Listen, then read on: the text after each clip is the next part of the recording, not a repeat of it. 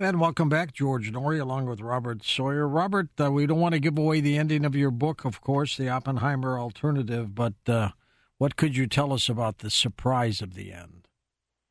Well, what I, you know, I said it was an alternate history novel, but it's really, I like to call it a secret history of the Manhattan Project because Oppenheimer himself said a bunch of really intriguing things.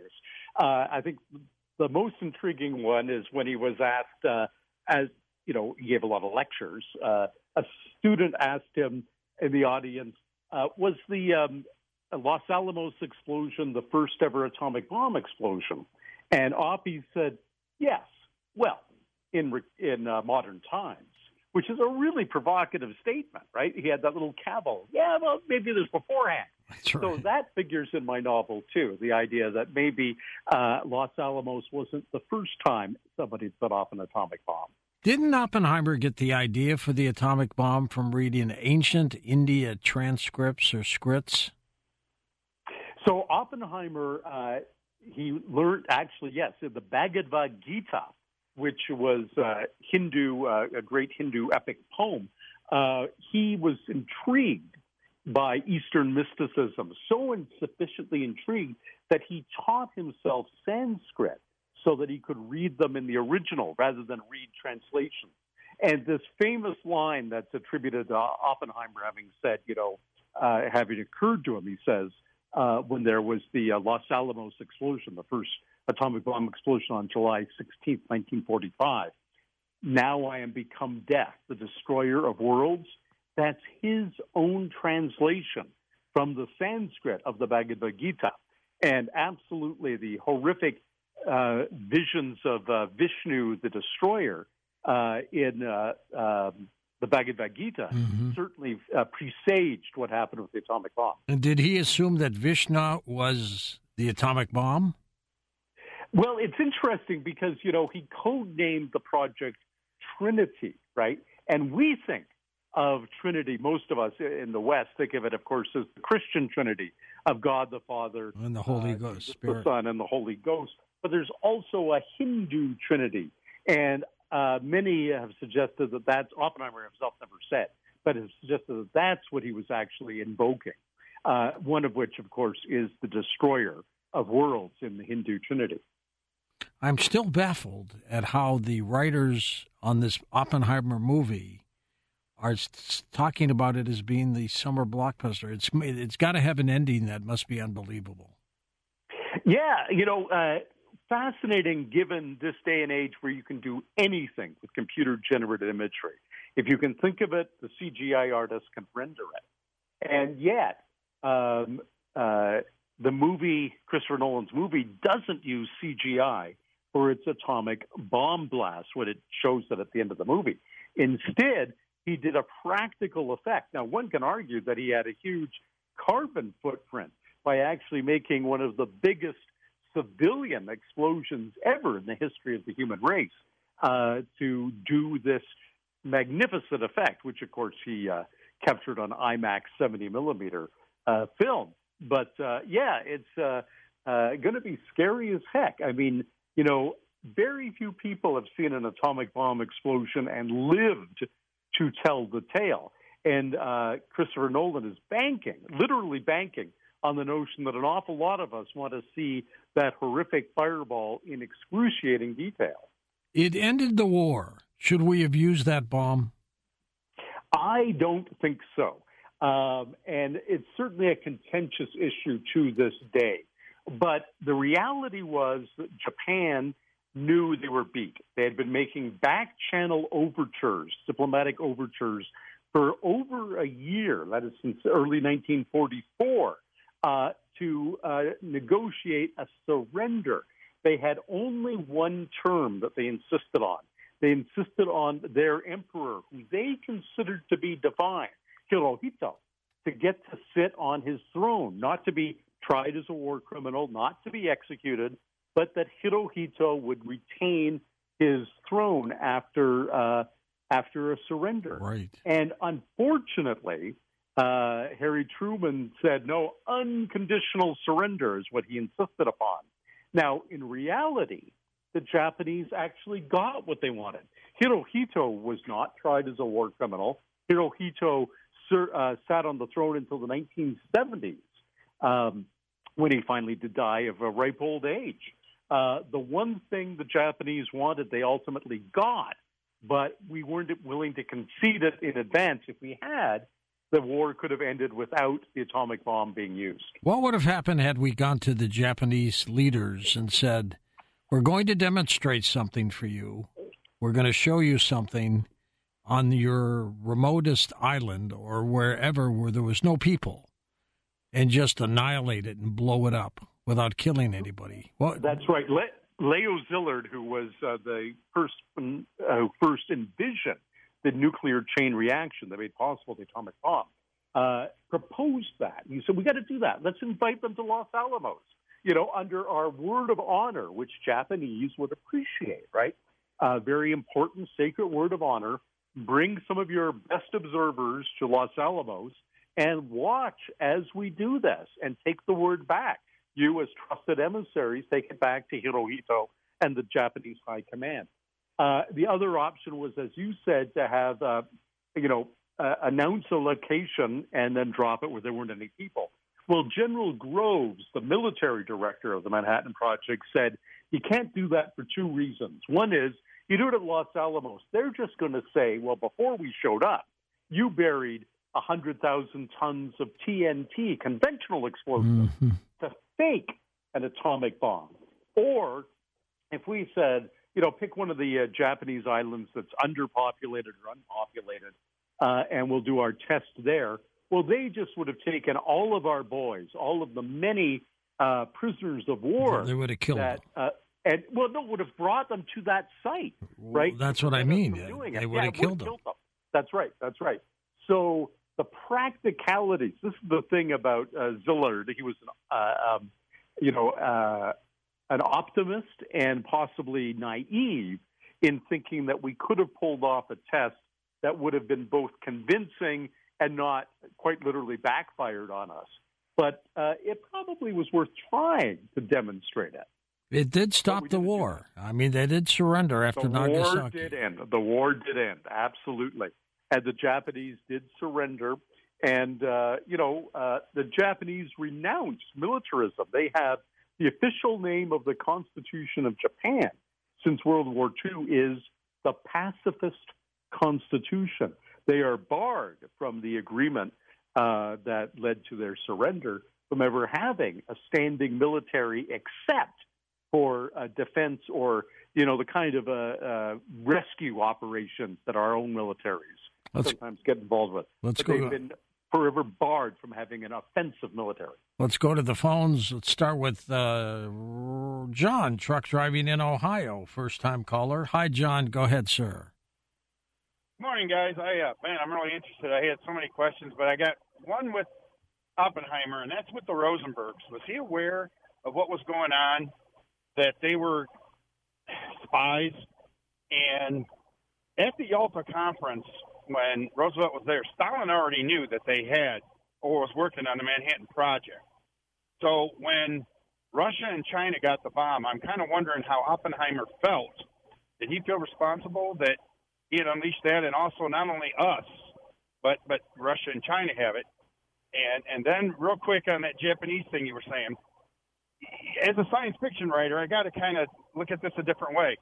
You saved millions of lives that would have had to, and, and Japanese lives that would have died because we would have had to invade that mainland of China, of Japan. Sure. And the atom bomb stopped that. Now, what if we didn't drop that bomb, and men went in there and died, and you changed the timeline somewhere where somebody might have done something, and he's dead, and the future kind of looks different because maybe out of those few, those millions of men that have died, somebody in there would have changed the world in some way. Well, that's absolutely right. You know, uh, there are two schools of uh, history. There's the grand events school that says things were best, you know, we're going to happen.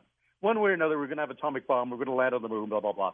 And then there's the great, it's sexistly called the great men theory of history, but great people, that certain key individuals, if they didn't exist, uh, history would have unfolded in a very different way.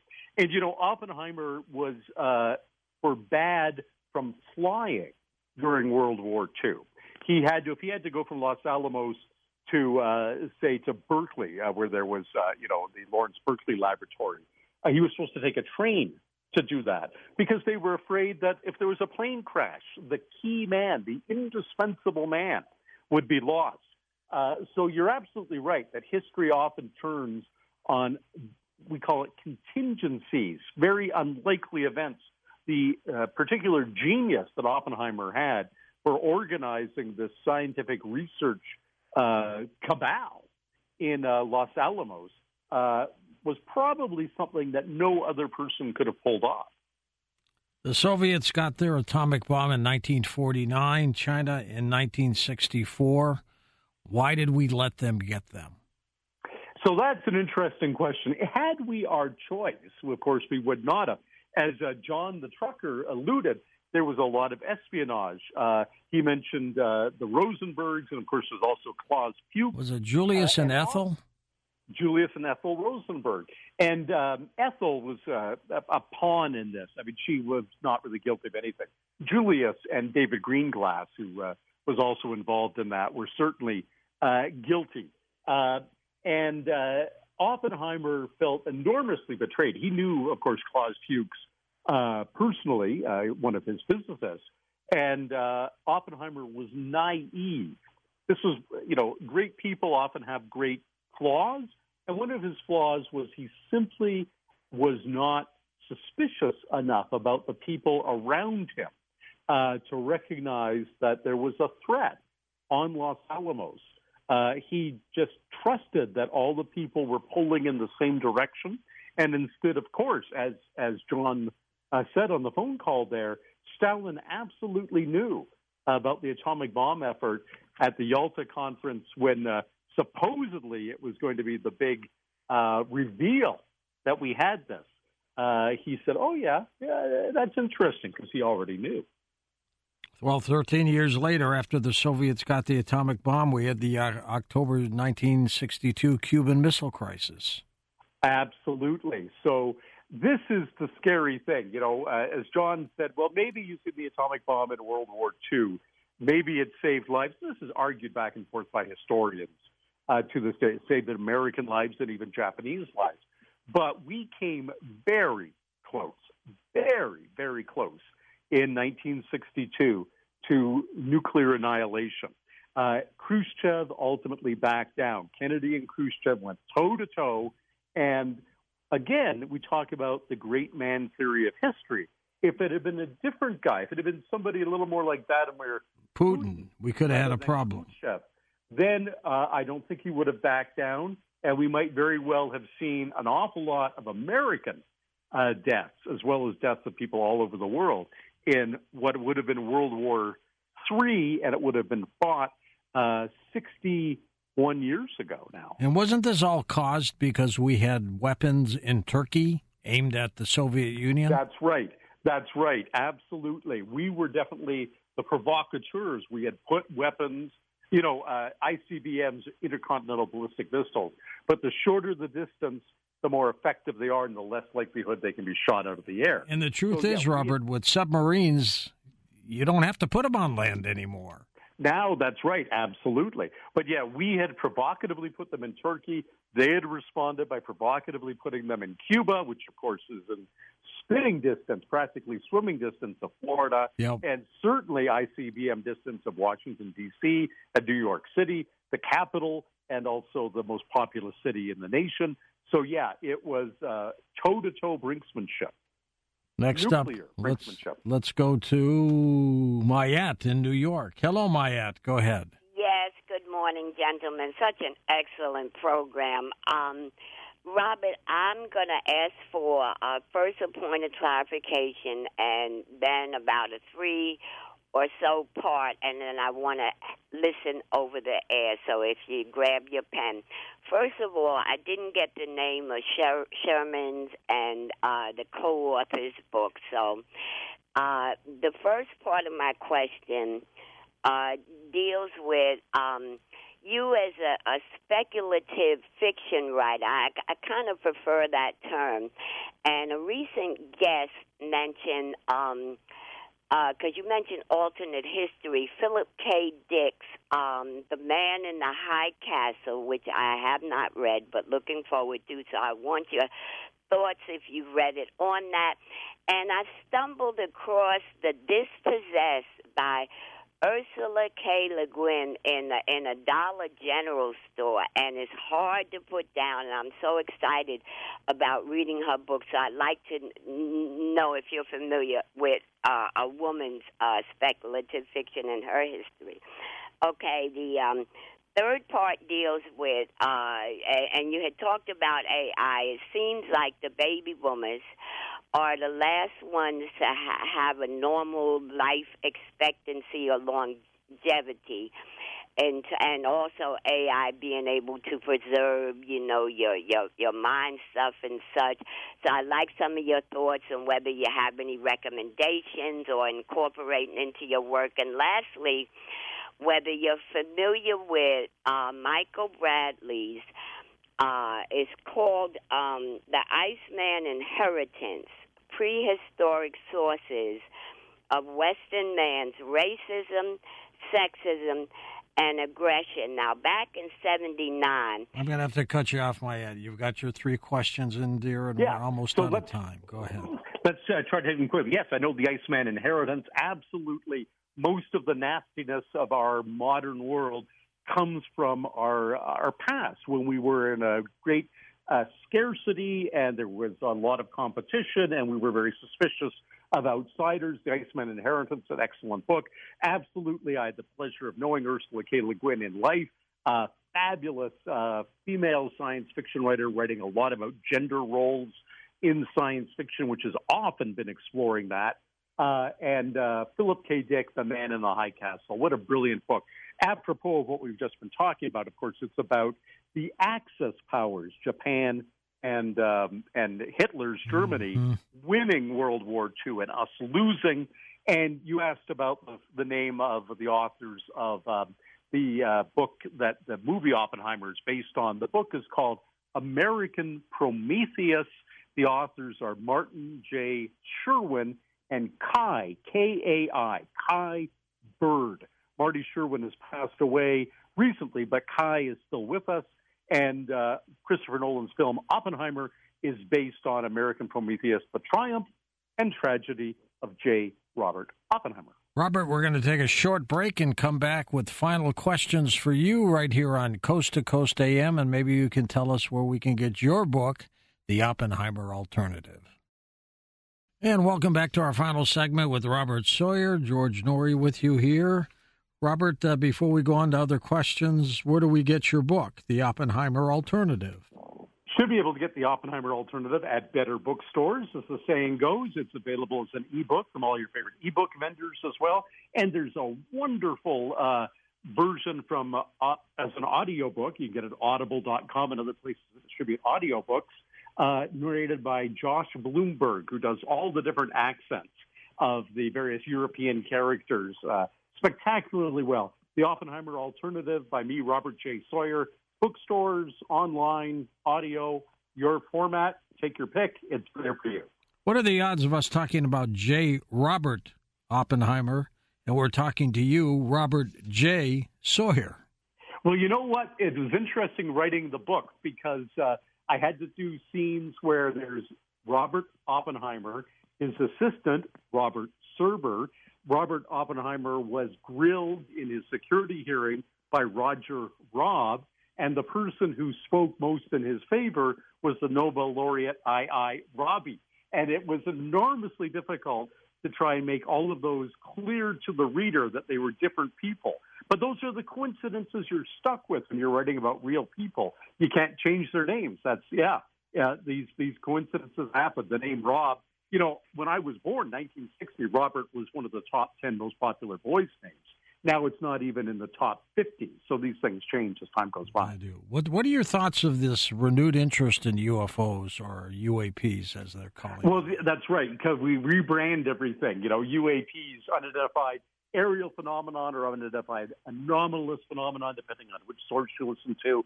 I think, you know, the reality is, of course, that when they were the first flying saucer sighting was 1947, you know, uh, and the term was coined, flying saucer. Uh, but at that time, only the military had high speed, high resolution cameras. And now everybody does in their pocket, on their phone. So we're getting, you know, the point where people are collecting sightings of things with evidence as opposed to just anecdotal reports. And I think that's part of what's, uh, you know, engendering all of this interest. And I also think the United States government, uh, you know, whenever a government is in trouble, uh, anything you can use to distract from the issues of the day uh, is all to the good. So when they say, oh, you know, rather than talk about the debt crisis or rather than talk about, you know, uh, uh, the uh, fraught political situation, let's talk about UFOs or UAPs right now. Look over here. I think is one of the reasons why even the government is drawing attention to it now. Back to the phones. Brendan in Austin, Texas is with us. Hey, Bren, go ahead. Thank you, George and Robert and everybody listening. Uh, I don't do this lightly, but Lexi, a coast to coast listener, needs to be on the prayer list. And thank you so much for everybody who prayed for my grandmother. But uh, Lexi's a really kind person, so she deserves that. What's her ailment, if you could tell us?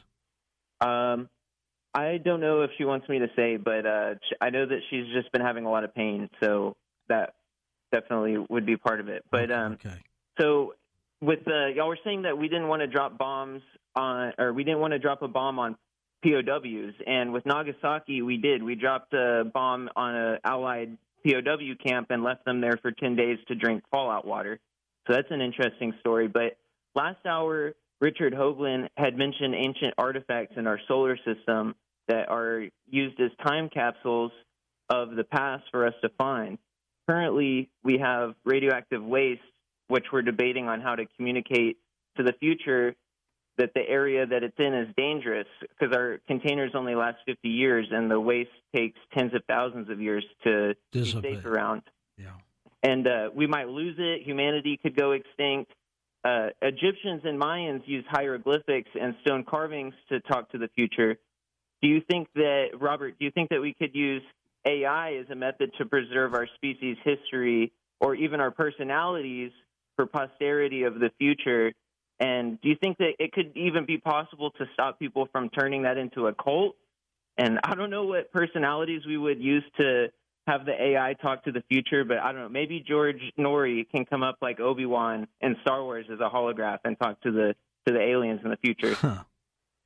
Well, one of the things that people talk about in terms of artificial intelligence research is brain scanning and mind uploading. Uh, and you know, uh, we have uh, right now. Uh, uh Tom is the engineer who is uh, taking care of us as we do this broadcast here. Tom doesn't have to be a musical genius to make an absolutely perfect copy of Beethoven's Fifth Symphony. So even though we don't yet understand where consciousness comes from, we know that it is somewhere in the connectome, somewhere in the fine structure of the human brain, or maybe down the spinal cord and distributed to the body, but confined to that physical space of our body, almost certainly. And so we may very well be able to scan it and duplicate it before we ever figure out the mystery of what causes it. And given that, we may indeed have a kind of digital immortality so that a hundred years, a thousand years, a million years from now, yes, somebody could ask George Noory or me, Robert J. Sawyer, questions. The physical version of us may be long gone, but the uh, electronic, uh, immortal, digital, uploaded versions of us may uh, persist as long as uh, as the universe persists. It is remarkable, is it not? And with science fiction writing, you let your mind wander. You could just about go anywhere with it, can't you? Well, so I make a very sharp distinction between science fiction and fantasy. Science fiction is things that plausibly might happen, and fantasy are things that never could happen by definition. So I'm very much grounded. I'm what they call a hard science fiction writer. Doesn't mean my stories are difficult to read. I like to think they're very accessible. But it means that the science is rigorous and the extrapolation is plausible. Uh, but, you know, as I mentioned earlier on, I'm a judge for the Writers of the Future contest. So is Gregory Benford. And the caller mentioned this effort to provide ways to communicate to the future about atomic waste sites. Greg, uh, who's a physicist at the University of California, Irvine, uh, professor emeritus now, and also a great science fiction judge for the Writers of the Future contest, is one of the people spearheading that effort to find ways to make symbolic representations that will make sense to people hundreds or thousands of years in the future that even if they, you know, if we've been bombed back into the Stone Age, will still understand that this area is not to be dug up. A fascinating question. Let's go to Joe, Long Island, New York. Hello, Joseph. Go ahead. Yeah, hi, Robert. I have uh, two comments and then a two part question on the writing process. Uh, first of all, uh, the book The Gray Wolf gives a name of uh, Hitler's double. He actually did have a double uh, that they used extensively, and they give the, the guy's name. So uh, that's interesting. Uh, a second thing is in the book The Bells of Nagasaki, uh, it depicted that there was only a tire factory in Nagasaki that might have had anything to do with the war effort, and it basically was a huge Catholic city uh, near the coast, and that's the reason why uh, that was nuked by uh, America, as they did with Dresden, where they firebombed it, because uh, that section of Americans hated Catholics to that extent. Uh, and ground zero of the bomb was a Catholic church, St. Mary's, with Catholic schoolgirls. So that that was the motive, and also to try the two different versions of the bomb, as you said, uh, on civilian, innocent civilian populations. But my question is, in writing your novel, two parts. One is when you look at the nuclear uh, possibilities in terms of one motivation, two in terms of all the different types of nukes. Uh, as depicted in that movie with Ben Affleck, it was in a soda machine, and a, there was an outblast from that from from the uh, Baltimore uh, ballpark. Where do you start with so many possibilities when you write something like that? And then on the AI, if you look at, for example, uh, Dr. Smith. Uh, the the robot is kind of like a confidant or uh, an ally that might betray the person, but could it also be that the person would betray the AI or the robot? Right. Now, the robot you're referring to there is from Lost in Space. Dr. Smith, the character played by Jonathan Harris in the 1960s. A classic uh, television it? series, classic series and indeed, there was a robot character in there who was both friend and confidant and helper, but in the first episode also goes berserk and uh, is in fact responsible for them ending up being lost in space. He destroys the navigation equipment. So, yeah, uh, robot friend or foe. Of course, design them in terms of the ones that are going to be commercially available to be our friends. But, you know, people die in automobile accidents and plane crashes. And no matter what technology we build, uh, it can go wrong and kill people. So we have to be very much alert to that. I will say about the bombing of uh, Nagasaki. Uh, which, uh, which, by the way, was the third city they had chosen. They decided to change it. That's right. That's exactly right. Uh, because of the bad weather on the day. Everybody knows. and there are two of Japan's largest battleships in Nagasaki Harbor. Yes, very true. Uh, everybody knows that Enola Gay was the name of the plane that uh, dropped the bomb on Hiroshima. Bockscar, B O C K apostrophe S, Bockscar was the one that dropped the bomb on Nagasaki. But when it took off from Tinian Air Base, its goal had been Kokura. And it was simply that Kokura was overcast. The bombardier aboard the bombing plane could not see the ground to aim his target. And so they had to fly on to uh, Nagasaki, which had been pre selected. The caller is absolutely right that it was pre selected and for reasons. but it was definitely a backup target, not the primary. Right, and it was backup primarily because it didn't have a lot of people. That's right, exactly, exactly. Fiction. Uh, I start with research. I am absolutely grounded in reading all kinds of science, science history, science philosophy, um, and speculative science. Uh, uh, Michael Shermer, who is, uh, I understand, going to be the guest, I guess, on the show tomorrow. Tomorrow night. That's right. Uh, fascinating guy. And, you know, uh, you do your research first with an open mind, looking for things that are going to be exciting to dramatize or speculate about.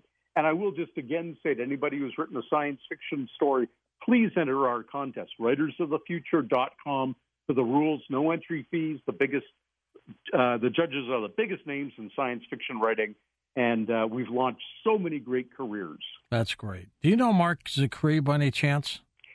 Uh, I certainly do know Mark. Yes, a wonderful guy, friend, great writer. Wrote the best episode of Star Trek: Deep Space Nine, Far Beyond the Stars. Uh, absolutely, Mark Scott Zicree, and of course, huge, huge expert world class expert on the Twilight. Oh my God, yes, absolutely, and a dear friend of us. Uh, he's been around Wonderful for guy. a long time. Let's let's go back to the calls. Jim in Portland, Oregon. Welcome to the show. Hey, Jimmy, go ahead. Oh, hi, fellas. I was wondering if you could tell us um, about General Groves and his personal, or uh, not personal, professional, professional relationship with uh, Robert Oppenheimer. I heard he was insistent Oppenheimer have that top job. That's absolutely true, and against the advice of everybody else. In fact, one of Oppenheimer's colleagues at the University of California, Berkeley, another professor, who in Oppie was chosen by Groves, said, Oppenheimer, that man couldn't run a hamburger stand. Oppenheimer uh, was chosen by Groves in large measure because Oppenheimer gave straight answers to Groves' questions. Groves had asked Leo Szilard, for instance, at the University of Chicago, uh, for an estimate of how long it would take to do something.